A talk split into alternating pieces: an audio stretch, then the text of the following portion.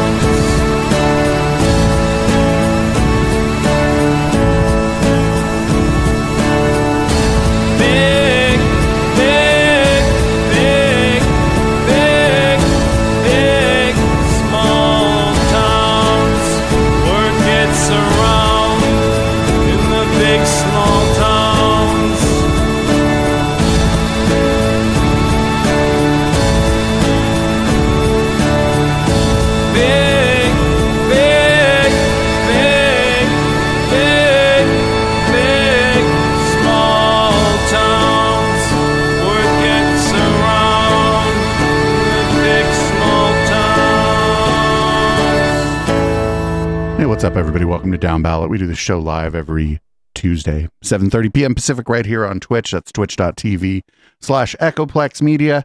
Support this project at patreon.com slash Echoplex or just go to our website, echoplexmedia.com, and click the support tab. Tons of other ways to support the project. I am producer Dave, and you can find me on Grindr if you live within a certain distance of me. And this is the councilman. Uh, you can find me at the underscore councilman on Twitter. If you don't live within a certain distance of me, and if you do live within a certain distance of me, I'm so very sorry about that smell. I'll explain what it is later. Anyway, welcome to Down Ballot. We're really excited to be here tonight. It's a very exciting night in San Jose. We're about to have a new council member within the next few hours. Frankly, uh, they're going to be appointing someone so uh, to fill the district eight seat. So we'll get to that later. But uh, really excited about the docket tonight and getting started and seeing you, producer Dave, as always. Great, great. well, let's get right to it. We got leading off. Residents react to a police raid in East San Jose. I'm sure this will be, uh, you know, normal, normal reactions. No racism. None, zero racisms. Tonight of a police sting in East San Jose. Neighbors say the situation was getting out of hand with suspicious activity happening during all hours of the night. Tonight, the SWAT team arrived. Here's NBC Bay Area Stephanie Magallon. San Jose police have not confirmed what exactly happened, but they do tell us it involved their special operations team and there was no threat to public safety. Now, viewers tell us they believe this was an underground casino bust. A frantic night, some neighbors say they knew was coming. Oh shit, that looks like the studio. you know, them lights and shit. oh no, my neighbor's gonna think we're Oh running. no, a they're fucking coming for you, bro. And that light was They're gonna think we're running a casino out of here. 24 7, the, the living room light. I'm like, uh, something's going on over there. An East San Jose family, too scared to show their faces on camera, say they weren't surprised when they saw this happening on their street. A police operation with masked agents, evidence bags, and officers going in and out of a garage with disco looking lights. It looked like gambling machines. They had quite a few people arrested on the curb, too. Neighbors say the suspicious activity began four months ago when the new owners moved in. Seemed like a normal family moving in. Police have not revealed the reason for the raid, nor have they confirmed if any arrests were made. They say it's all part of a special investigation, and there's no threat to public safety. We knew something was suspect, and uh, so, you know, this was the evidence that there was something, and we're glad that the police department, uh, you know, handled it. In San Jose, Stephanie Magallon, NBC Bay Area News. So actually, there was no racism in that report. No, no racism. I mean, that's because they talked to people from the neighborhood, right? And they're like, well, shit. I mean, this kind of shit happens all the time. This is, you know, this is where we live. Um, but yeah, if, if they talked to like, you know, the man or woman on the street or person on the street in Willow Glen, right, they would have gotten a different response. Um, well, that sounds like the East Side to me. I mean, that's where all them you know, gang members. That's where all them gang members live. All them cruising lowrider gang members. Um, yeah, and that's just the folks out, the Italian guys outside of Pete's on an average like Tuesday morning. That kind of sucks though, because now I think people are gonna assume that I'm gonna run running a gambling uh, ring out of here. It's entirely possible. They, the neighbors have to suspect something, right? I mean, there's people coming and going at all hours. There's music, you know, playing and uh, smoke emanating from the windows, and all sorts of all manner of shit is happening. Um, and there's lights. Luckily There's a red enough, they, luckily enough, they can't actually see the people coming in and out via Video Ninja at all hours. So uh, Uh, true, true. Um, but you know, there's a red light, you know, in the in the garage, you know, at all hours. Um, so you know, the, the when when something finally does happen, right, and you do, I'm just waiting for the moment when I just see cops like swarm the video on your end. But um, when it does happen, you know, your neighbors will for sure say, you know, they seem like just nice people. They kept themselves. Um, you know, they were just normal neighbors. Um, so I never suspected anything was going on. Although there was a really suspicious red light going on about eleven o'clock every night. yeah, there'll be like video of the police confiscating the disco ball. Yeah. Uh, Oh. Anyway, uh, but yeah, so just another, you know, uh, ho hum story. Unfortunately, um, I, I want to see more raids on the west side. I want to see some some people in Willow Glen in the Rose Garden get their heads cracked and open on the sidewalk by the police. Not like that's going to happen, but boy can dream. Very unlikely. Very unlikely. Anyway, um, shall we go on to to winners and and Elon Musk? yeah, Elon uh, was. Uh, we were talking. I talked a little bit about it on um, our tech show that actually comes out tomorrow. That'll be yesterday when this podcast comes out. Anyway, whatever. We talked about it on how the tech are you, and uh, my my take on this is that Elon doesn't understand that you can't just post through it. Actually, when you're uh, when Hmm. you're on, on the stand in a court of law, you can't just keep posting tweets to to get out of the tweets that you posted. yeah, you can't just post through it. It's uh, you know, Yeah. I don't know if you know what that that's like a like a meme on Twitter. It's basically if somebody does something real dumb, they just instead of like going oops and then like saying they're sorry, they just keep tweeting whatever dumb shit they were tweeting, and that's called posting through it. Interesting. So they own they like not really own it. They just sort of roll with it. They not only own it, they like They repurchase into it. They they own it several times. But here is um here's uh we just got three clips. They're all the titles of the clips are all fairly similar, but I do think we have uh, at least two different media organizations uh, doing uh, reporting on this. I'm curious to see what the local news has to say about this. Exciting. for all of the complexities of a securities fraud case. This is also about a series of tweets and what Elon Musk was thinking when he sent them. Now, first, a little bit about what Elon Musk was thinking today because he told the court it was not that far into his testimony. He looked uncomfortable for a few moments and then he told the room he was suffering from back pain and he apologized saying, quote, I did not sleep well last night. I am not at my best. As for the four hours of questioning, most of it came from shareholder attorney Nicholas Porritt, who suggested the plan to take Tesla public wasn't enough of a plan to justify the tweets. He pointed to an unconventional proposal, questions from other members of Tesla leadership, and a lack of signed documents from the supposed investor, the Saudi Public Investment Fund. Now, Musk, as on Friday, he pushed back and then he got to take some questions from his defense attorneys. He says the Saudis are not ones to put everything in writing. His SpaceX stock was also potential funding, and unconventional business deals are the way he works. In as many words, he told the jury that he thought he had the funding secured when he told the world that he did, even though he ultimately did not. Remember, the plaintiffs need to convince the jury that the tweets were deceptive and cost the investors their money. Lastly, 420 came up again today. Musk was asked if that number was a joke, and he insisted it was an accurate approximation of a potential price. He then acknowledged that the number has a certain karma about it, and one could question whether that karma is good or bad. He will be back on the witness stand tomorrow morning. this reporter can barely hold it together without laughing at that that last part. This is this is great. I wish this was like like recorded like the Alex Jones trial because it's probably amazing to watch. Yeah, this. I'm not really feeling the the court reenactment sketches just because it just doesn't even look like Elon Musk. It's I all mean, good. that the sketches are all not- they're kind of funny though. Yeah, they are really funny, but they don't look like anything like the, that person. Like that does not look like Elon Musk right there. I would not peg that. I, I mean, I wouldn't peg it as really anyone, just random white dude. Well, I mean, whatever. Like that. The point is, the point is to dramatize it more than it is to like give you an accurate portrayal of it's like not Oh, supposed of to be a portrait. They're they're Oh, drawing these things. Actually, they're drawing these things rather quickly. Yeah, you might I, I have to be right. Um, so yeah, and they're doing it live right there in the courtroom. Just yeah, it's it's it's pretty impressive. I have to admit.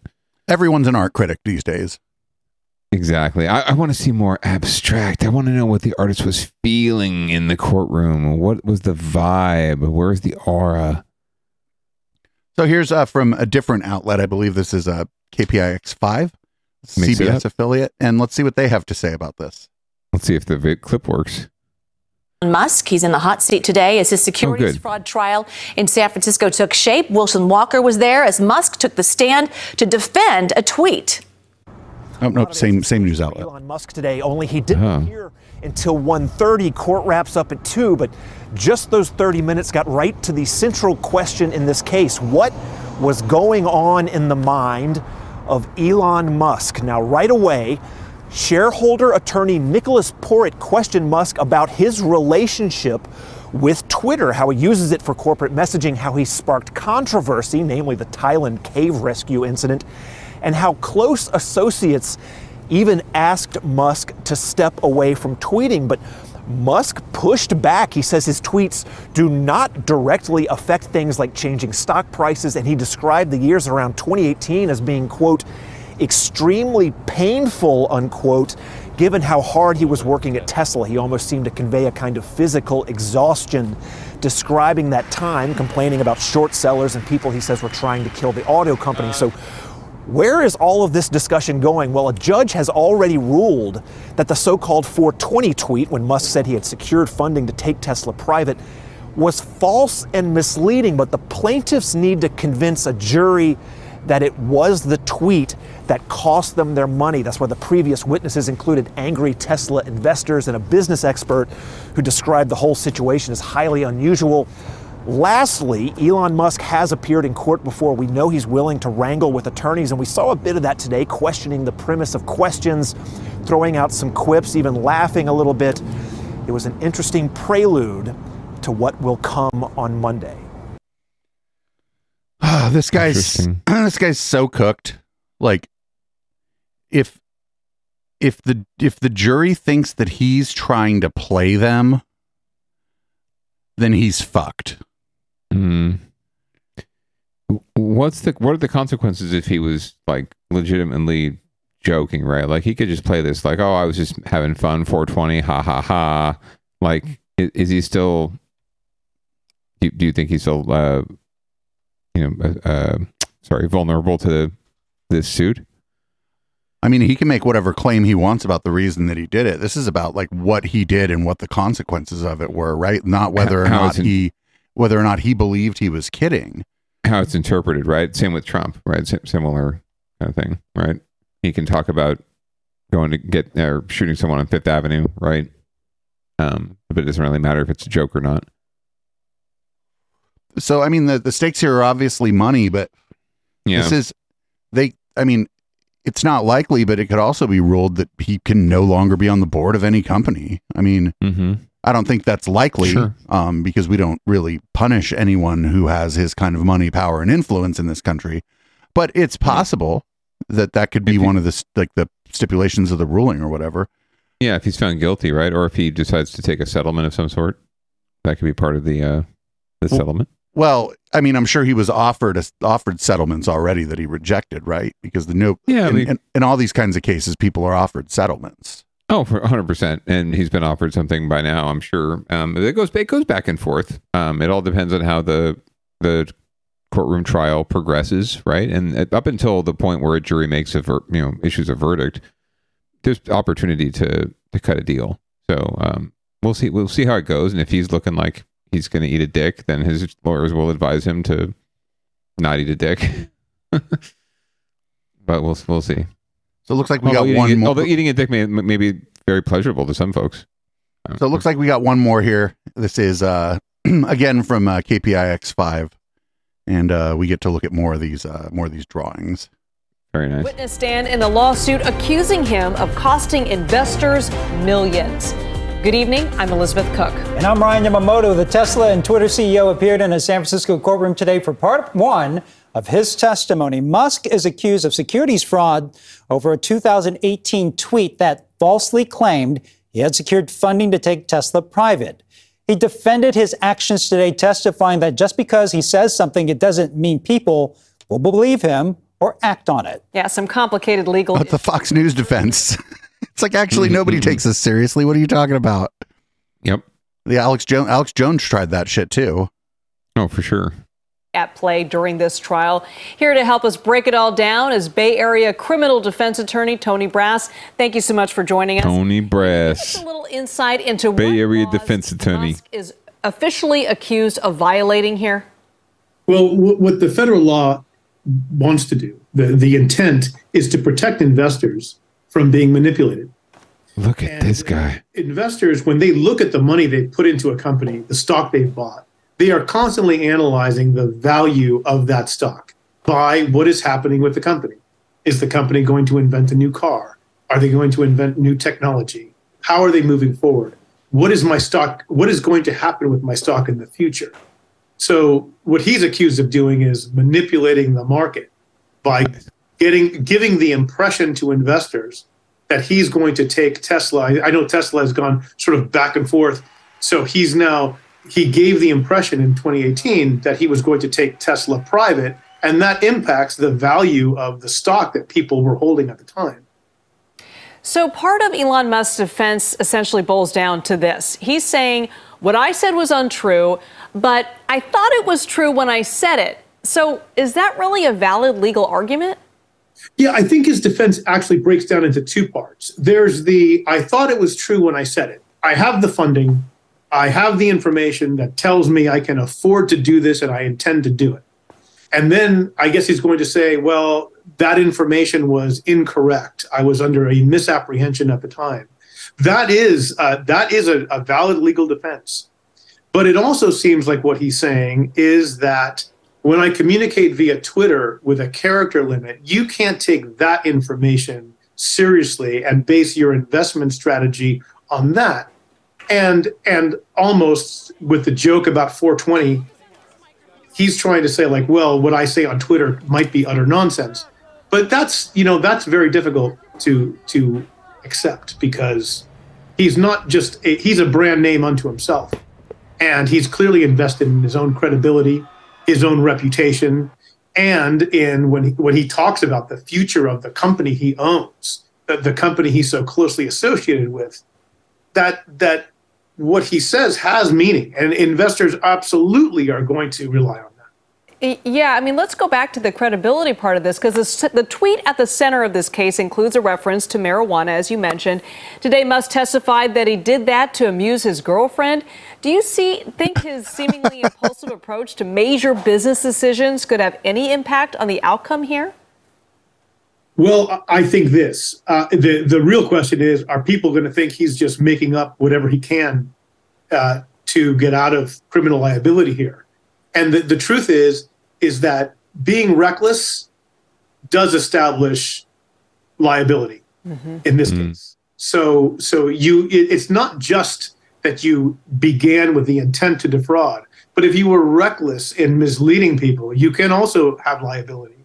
And so, saying that he's making a joke on Twitter, a joke that nobody seems to be in on, uh, and you know we are we all text every day. We text things sarcastically. We are all experts in how to mark our written words that we're kidding that we're joking with emojis and, and, and other things you know this this really doesn't seem to have any of those uh, indications yeah, it's a little different when you're Elon Musk and you're tweeting about Twitter, which is a very, or Tesla, which is a very powerful company right now. And, he, and he's also invested in the credibility of Twitter. Right. So so to to it's it's a hard sell mm-hmm. at least from from my point of view without being involved in the case directly. It is a it is a very hard sell that he just jokes like this when it comes to money. Like so many people say, I never joke about money. I don't think he's someone who does either. All right, Tony Brass, thank you so much for joining us. Well, stay long. I think Elon Musk is pretty glad he didn't defraud that defense attorney. That's all I'm saying. Right. Uh, I I think it's uh, amusing that this all could have been avoided with an emoji, with an, an emote, like a little smile, a little smiley face, little little I don't know, jovial, uh, laughing, crying face, right on that tweet, and all would have been forgiven. No no no punishable offense. He was joking, um, but no. Uh, then again, as I'm watching this, I'm thinking, I mean, how many followers does the guy have? Like millions? Yeah right? At, at that point, like I, I struggle with, you know, I, I, if I put a typo in an email that I sent in like a newsletter that I send to 200 people, right? I freak the fuck out, right? I'm like, oh, God damn it. There's a typo. Those 200 people are going to be so fucking, you know, offended. Um, or these people will think I'm stupid or that I can't write. They'll think I'm dumb or I can't write, right? I can't do my job. Or, or the worse yet, if it's for like a client, right? And my client looks bad. Um, but no, this guy's got millions of followers, right? If I had millions of followers, I would pretty well understand the power of every single word that I put out there, right? Every single thing you say. You know, t- even Trump understands that to some extent, right? Because he, uh, it's not.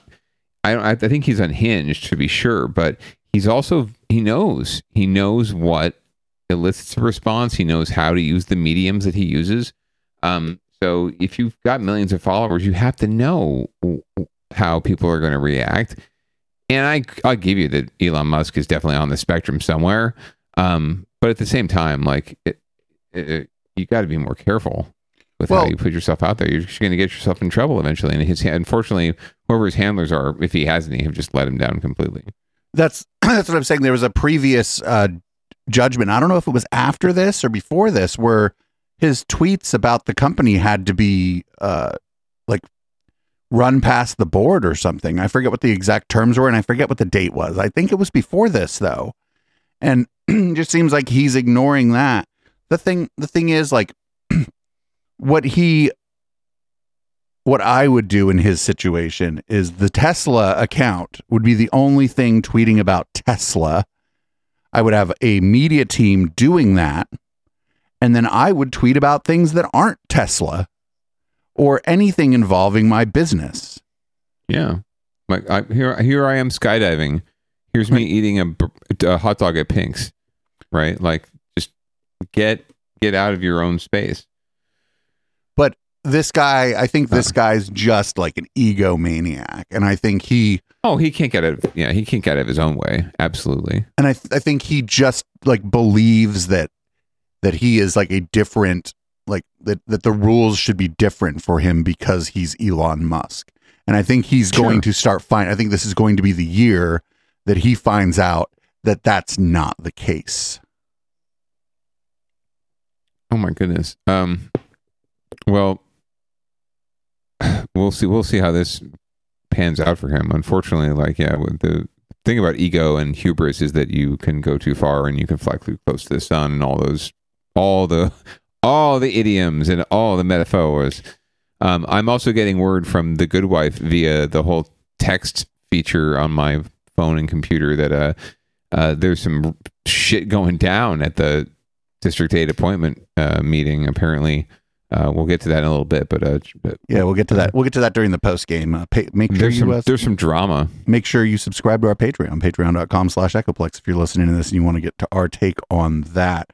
Hopefully maybe the good wife is being a, a, a, even better wife and giving you some timestamps. Anyway, we're going to move on to get your shit together. And this time it's the Altamont Com- Commuter Express. We did a post last week, or we did a post. We did a story last week about how um, a mudslide uh, stopped one of the trains. It looks like that happened again.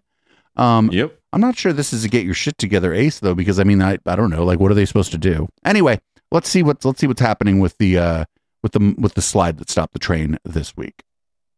Altamont Corridor Express trains all have been canceled today. ACE officials stopped train routes this morning after that mudslide blocked the train tracks in Niles Canyon. The recent storm saturated the hills above the tracks, loosening soil and rocks. One passenger told us when the train came to a sudden stop, it was just a scary moment for everyone on board. We just heard this loud sound and, you know, like a jolt. It was really very. Shade. Um, I just started taking train about uh, a year ago, so it was. I've never seen that before. I thought the the tree was gonna hit the window and break it, so I had to duck. I had to go on the floor just to make sure. it was it was scary. Bikes flying all over the place, and then I flew into the table and I hit the table. That train stopped in Niles Canyon near Fremont, the same spot where yesterday another landslide forced another ACE train to stop on the tracks. Yeah, it's, it still comes down. That was a Oh, scary no. moment indeed. 223 passengers were on board the train today, along with three crew members. ACE officials still making a decision about the morning commute. And today's canceled service for ACE Rail is certainly going to shake up the evening commute. Traffic reporter Gianna Franco tells us what to expect. With Ace Rail being canceled today, you are likely going to see busier than usual conditions out on the freeways, especially any routes along 580 through the Altamont, connecting onto 680, and even from 680 over into the South Bay. Maybe you're heading into Milpitas if that's where your commute takes you, or over towards Fremont. So 580, 680 would be your alternates for that portion of the commute, but expect extra busier than usual conditions because more people will likely be on the freeways. You can also use Capitol Corridor as an alternate to Ace Rail. All right, joining us live now is Ace Train Head of Marketing, David LePerry. David, thanks so much for joining us. Should commuters expect for Ace to be closed for the rest of the week? What's the timeline looking at? Looking like? Yeah, right now, Union Pacific, who owns and uh, dispatches the track that, where the mudslide occurred, is currently on site clearing the site as well as inspecting the track. Uh, once they're done uh, with the clacturing work, they'll give us the the word on whether or not we'll have service tomorrow. So this gets kind of confusing, David, because Ace doesn't actually own the tracks where all this is happening. They belong to Union Pacific, but the call to run the trains is all up to Ace. So wh- what goes into making these decisions on how the mess is cleaned up and what happens to passengers?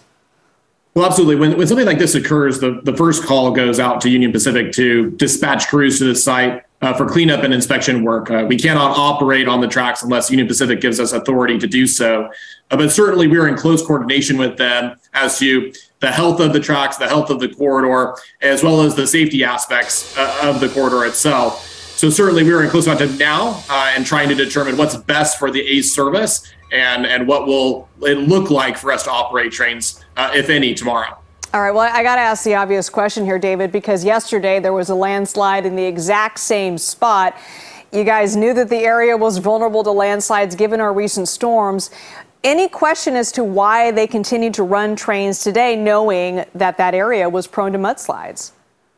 Well, it's a great question. I mean, we ran two trains through that corridor yesterday afternoon without incident uh, as well as Union Pacific ran an additional uh, piece of equipment through there in the evening time uh, as a precaution to see whether there were any unstable portions, and and all was clear. So we were given the go ahead to operate uh, this morning, and didn't anticipate uh, having another slide. Uh, now, unfortunately, another slide did occur, and so I think the the conversation that, that you're starting here is the conversation that we're having with Union Pacific now, which is you know how do we ensure that we're going to have a successful operation uh, going forward. Right, because the ground is still soft and it's going to be like that for the next couple of weeks just because we got so much rain. Are there any plans for mitigation to prevent future mudslides? Anything you can do in that area? But really, I think the the the plans for for stabilizing, you know, in Niles Canyon and in the right of way is going to be up to Union Pacific. It's their their tracks, their right of way. Certainly, we uh, will be talking to them about that, but ultimately mm-hmm. that's their decision. All right, David, thank you so much for joining us and for that uh, valuable information there. Thank you. We'll stay with CBS News Bay Area for continuing coverage on Ace Rail. Or with Down Ballot. Thank you for giving us the company line. We appreciate that very much, David. Oh, how very nice. It, it it makes me a little envious. He's probably getting big bucks for that. I don't I don't make the big bucks. I do similar work. But you know, I have to I have to respect game. Um, yeah, very very interesting. Um, you'd, you'd think that they would figure this shit out before they kept sending trains and equipment through there. Well, it sounds um, like, like, they well, did. We, I mean, how are you going to predict a landslide? I know, right? It's it's it's hard.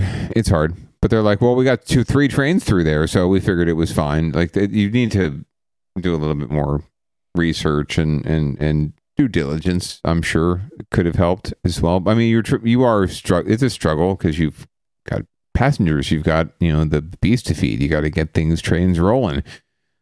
Um, but uh, at the same time, you got to make sure people are safe because the more this this happens again, and that's like fool me once, okay, fool me twice. What was it? fool me once, shame on you. Fool me twice, shame on me. So we're gonna move no on to uh, we're gonna move on to down ballot watch. It looks like we have the Oakland police uh, chief requests reinstatement. Do you have a little background on this story? Because I don't think we've talked too much about this on the show. Oh, I don't know. I forgot if we had gotten to the initial story last week. So, um, uh, not really out of the clear blue sky, I suppose, but um, pretty abruptly this past week, the Oakland police chief was put on administrative leave and uh, it stems from uh, some disciplinary actions that have not been taken against uh, OPD officers who have been involved in uh, shenanigans and malfeasance of some sorts. Um, so apparently, uh, because the the department itself is under uh, federal oversight, um, and the city has long been plagued by distrust of its its PD. Apparently, the mayor and uh, the city decided that they would take this step, um, and now the chief is uh, sort of making his case for getting reinstated. So there you go. That's your backstory. I should be the chief of police. I should remain in my position, and I did nothing wrong. In a plea to keep his job, Oakland Police Chief LeRonne Armstrong, joined by his attorney, is adamant he followed policy despite an independent law firm report that accuses him of not properly investigating or disciplining officers for misconduct. One officer was allegedly involved in a hit and run in San Francisco and then later fired his duty weapon inside an elevator in police headquarters. Whoa. department has changed. This department is not engaged in misconduct, and this department does have the ability to investigate itself. But we will never be a department where officers don't make mistakes.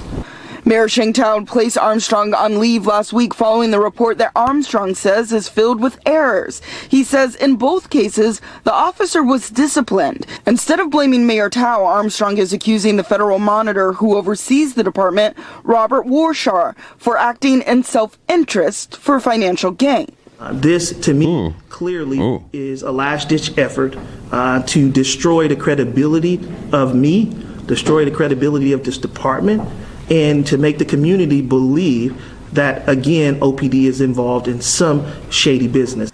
After 20 years, federal oversight of the department is set to end in June, but now that's being called into question. Councilmember Noel Gallo agrees the federal monitor is operating for his own benefit. I've been through 10 police chiefs already. And it's been the monitor that keeps making uh, one reason after another, like they did this one, uh, to keep themselves employed. Civil rights attorney John Burris has worked with the federal monitor for a decade and disputes claims the monitor is acting for self gain. We work with them extensively and very closely. I have nothing but the highest respect for him, uh, and that I know that he makes good decisions. Don't always agree. Former city council member and mayoral candidate Loren Taylor believes there's not enough evidence in the report to put the chief on leave and says if he was mayored, the chief would still be working. that is undermining his credibility. And whether or not you say it's punitive, it ends up being that way. It is significant harm that is imposed. No timeline has been given on how long the investigation will take. In Oakland, Felina Jones, NBC Bay Area News. So if you didn't discipline this dude who was in a hit and run, and it was the same dude that then fired his gun in the elevator at the fucking police station, is that right? Mm-hmm. That sounds like what what happened. Apparently, I mean, discharge his weapon could mean a lot of things, right? It could mean accidental. It could mean he was just shooting it in the sky, like you know, inebriated, whatever. I don't know.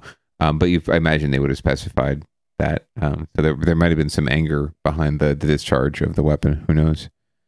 Um, we shall find out more about this. It's it's definitely going to unravel. Um, but on down ballot, you know, how long have we been doing this show? Since what, 2018, 19? I think 18, yeah. 18. So in those intervene in those five years we've been doing the show, wow, we're coming up on our anniversary. Holy shnikes.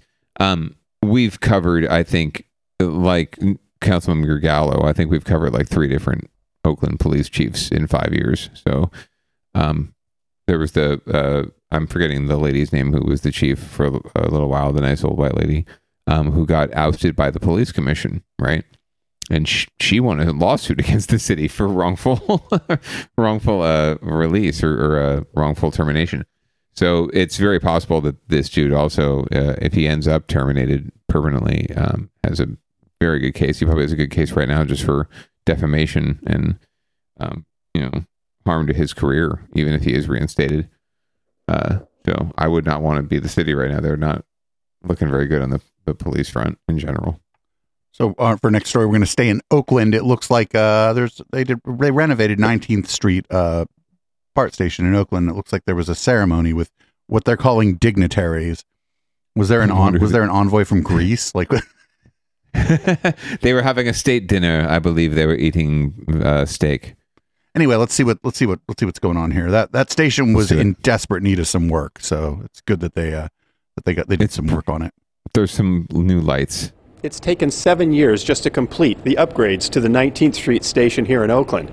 But now that that's finished, the question is what will it really take to get riders back to the transit system? It feels like ages since BART stations looked like this.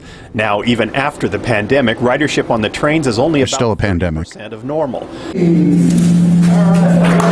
So transit officials gathered at Oakland's 19th Street station to celebrate the completion of a renovation project a long time coming. This goes way back to 2000. Uh, Barbara Lee. Uh, I like her. and this is 2020. Oh, I love her. But we made it, and it's because all of you here. The station has been opened up with lots of walls and obstructions removed. Lighting has been improved, and glass now replaces the old brick barriers. Ooh. A new bathroom with an attendant has been added, as well as a second elevator. A bathroom attendant? Colorful artwork now graces some of the staircases. Public art. This is a refurbishment of a 50 year old station that needed to have a serious renewal. But what they're really hoping for is a renewal of enthusiasm for riding the system. State Senator Nancy Skinner summed up the problem. If our transit is not functioning well, and if it doesn't, if it doesn't feel good to go to the stations, then the ridership goes down. The fact is, riding BART hasn't felt good for a long time. Riders have complained for years that the cars are dirty, smell bad, and are subject delays due to everything from driver sickouts to equipment breakdowns. District Director Robert Raburn acknowledges the current feeling in the community. It's negative. It's negative.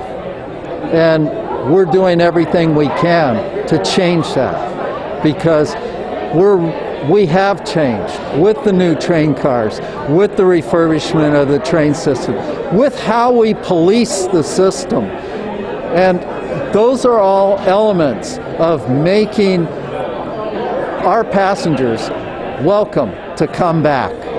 But Edward Inocencio says he has seen real improvement since the days when the cars felt like they were falling apart. They did say that before, but now they, you know, they all saying it's nice and everything, you know, because especially the train is right smooth, you know, it's not loud as before.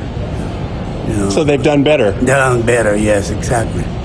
BART officials say safety is the main concern of riders, and Jim Molina Page says he's seen all kinds of drug use on his commute to his evening job, but he thinks that may be a problem that is out of BART's control. I think the bigger issues like mental health, and I think the bigger issues like what the city's doing. That like BART is just like a side thing. You know what I mean? The biggest problem for public transit may lie with the public rather than the transit, but it's still affecting the agency's hmm. reputation. And it may take more than a ribbon cutting of a seven year old project to turn things around. The 19th Street renovation cost taxpayers more than $70 million. The only part of the project that they haven't finished yet is the installation of new gates. That station needed work, so that's good. Seventy million dollars for a new bathroom, not bad, and new lighting, I guess. Oh, and public art. Don't forget public art. They did a lot. I mean, that station. I don't know. Even just what I saw there, I. I know when I lived in when I lived in the East Bay and when I when I lived in Berkeley and in San Francisco and stuff, that was like one of the most rundown BART stations. Mm, and it just sure. what I even just what I saw there, it just looks a lot better. It's brighter, it looks cleaner. Um so it it I mean, I don't know, just little things to make the system more inviting are probably pretty good. And again, that's 70 million dollars when you think of like the amount of people that go through that station even on a down year that's just like it's like pennies per passenger Yeah. so i Oh, think it was a deal Absolutely, and it I it just it does make you think, and it made me think watching that clip. Fifty years. It's it's been more than fifty years we've had this system in place, right? Um, and it's ne- it's never made a full circuit around the bay. It never will. Um, but at least it's coming to San Jose finally. But fifty years later, it's un- it's unreal. It's going to take another ten years for it all to be realized. So we're talking about sixty years. The system will be in place before you see one passenger get on a BART train in downtown San Jose, and that's a shame. It really is. is. a shame. it is but it's san jose's fault it's like the it's like it's the politics of san jose they people were literally calling it mokeland they, they're calling it mobile oakland and we know what that's code for racism. Yeah. absolutely. Um, but uh, you know, I guess better late than never. Fuck it, I should embrace it. And you know what? San Mateo County is never going to get BART, so fuck them. Or at least it's not going to get further south than Millbrae. yeah that millbrae station isn't that new and that station is in great condition that's one of the yeah, it's it's one of the nicer nice. stations Very easy to navigate. Very So- well marked. we're gonna probably we're gonna the pod will be a little shorter this week, and we'll have some we'll have some post game. Um, we'll consider whether or not to make the post game available for free. I don't know. Do you deserve it? Who knows? We do. We do have and another thing. And again, when when a break when any car like is involved in any kind of accident, they just say a car crashed into a pool. But if it's a Tesla, they tell you specifically that it was a Tesla, and I don't understand it. I think the local news must have it in for Elon Musk. Maybe I don't know. Maybe they want you to know that this isn't one of the pores. Who knows? Who knows? Right. Anyway, here's this local story about a car versus pool, and it seems like the pool won, and unfortunately, um, there was a uh, the- the passenger passenger didn't didn't survive the the incident.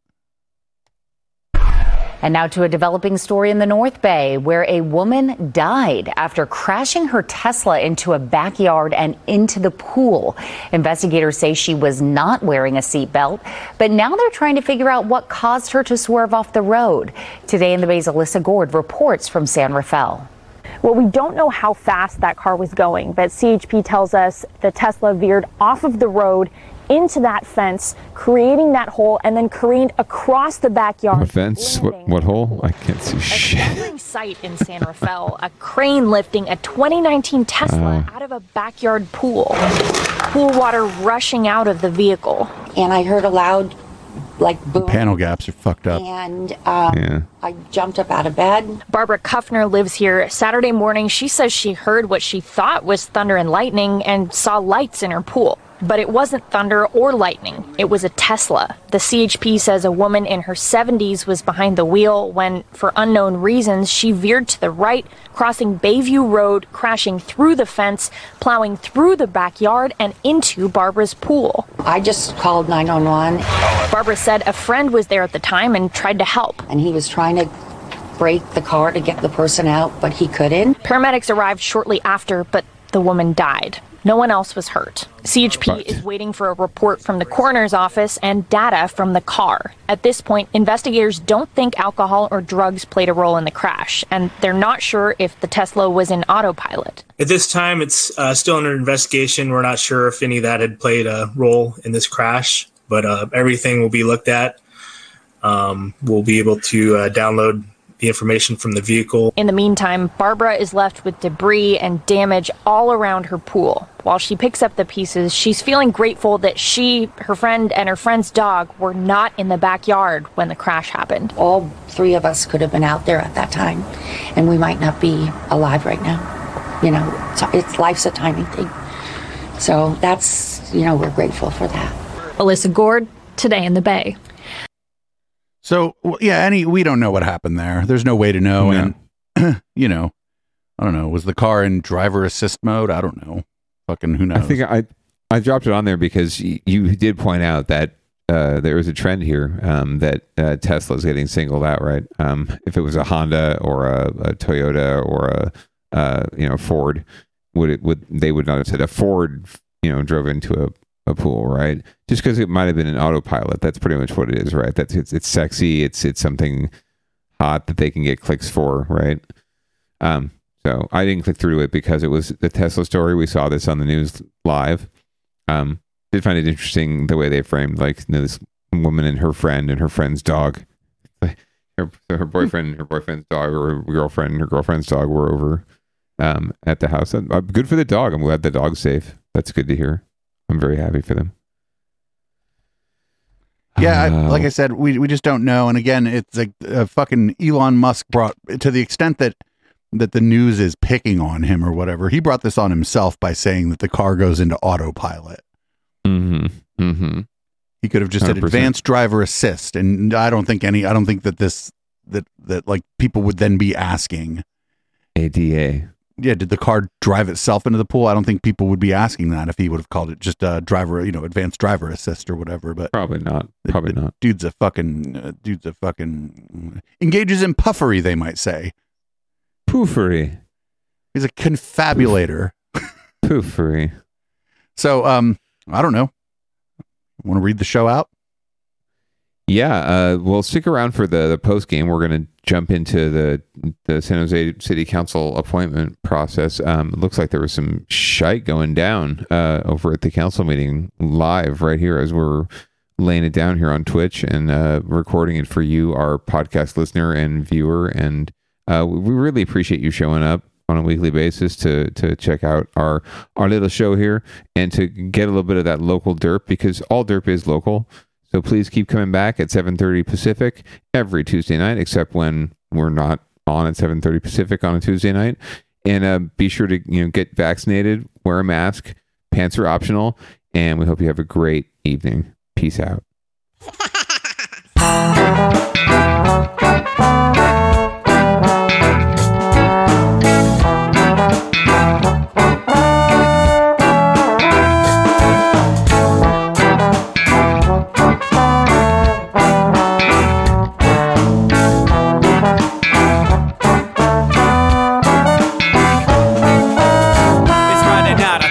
time to get the party started. Pick up my phone just to check and see who's calling. Dress up real nice for the ladies at the bar. And I'm driving in my car just to get to where they are.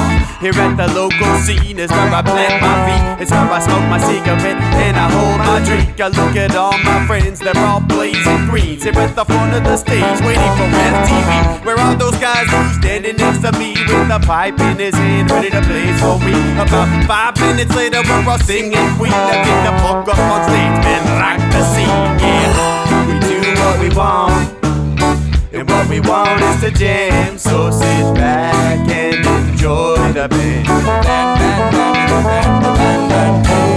We do what we want, what we wanna do, and what we want is to jam. So sit back and enjoy the band. Enjoy that band. I turn and head back to the bar for a refill, man, because you know where we are. We're headed out to the car to smoke another one and another one. Now, just when the magic starts kicking in, I hear relapse playing, you know it's time to head in. Alright, everybody, now it's time to grab a new drink, spark it if you got it, and then pass it to me. Yeah, we do what we want. And what we want is to jam, so sit back and enjoy the band. We do what we want, what we wanna do, and what we want is to jam, so sit back and enjoy the band. Enjoy that band. On the the show tonight is down and dirty at five, so we're headed outside to spark up another joint. Now who's got my lighter? Stoner E, of course. Shouldn't you be inside? I'm all up in this bitch, being who I gotta be. I'm fucked up like the U.S. economy. The truth is, is that I don't logically. Stoner E take you on a psychedelic odyssey. Now inside motherfuckers is rocking me, and outside shit we smoke a lot of broccoli. Rocky the yo, that sexy girl be jocking me. Ain't too drunk to fuck, but I'll probably do it sloppily. We do what we want, what we wanna do, and what we want is to jam. So sit back and enjoy the band, enjoy the band, enjoy the band. We do what we want, what we wanna do, and what we want is to jam. So sit back and enjoy the band. Yeah, yeah, yeah. Molly say that he like jamming and he hope he like jamming too. Well, I gotta say, thank you, Bob, we do.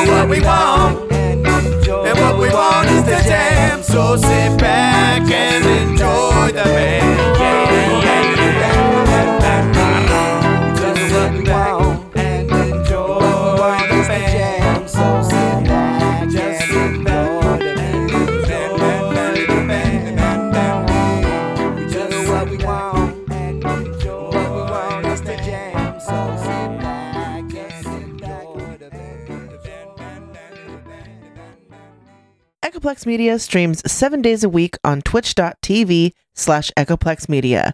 With a variety of hosts and topics, there's bound to be something you'll like. Or hate so much you can't stop watching it. All times are Pacific. Check out our full schedule at echoplexmedia.com.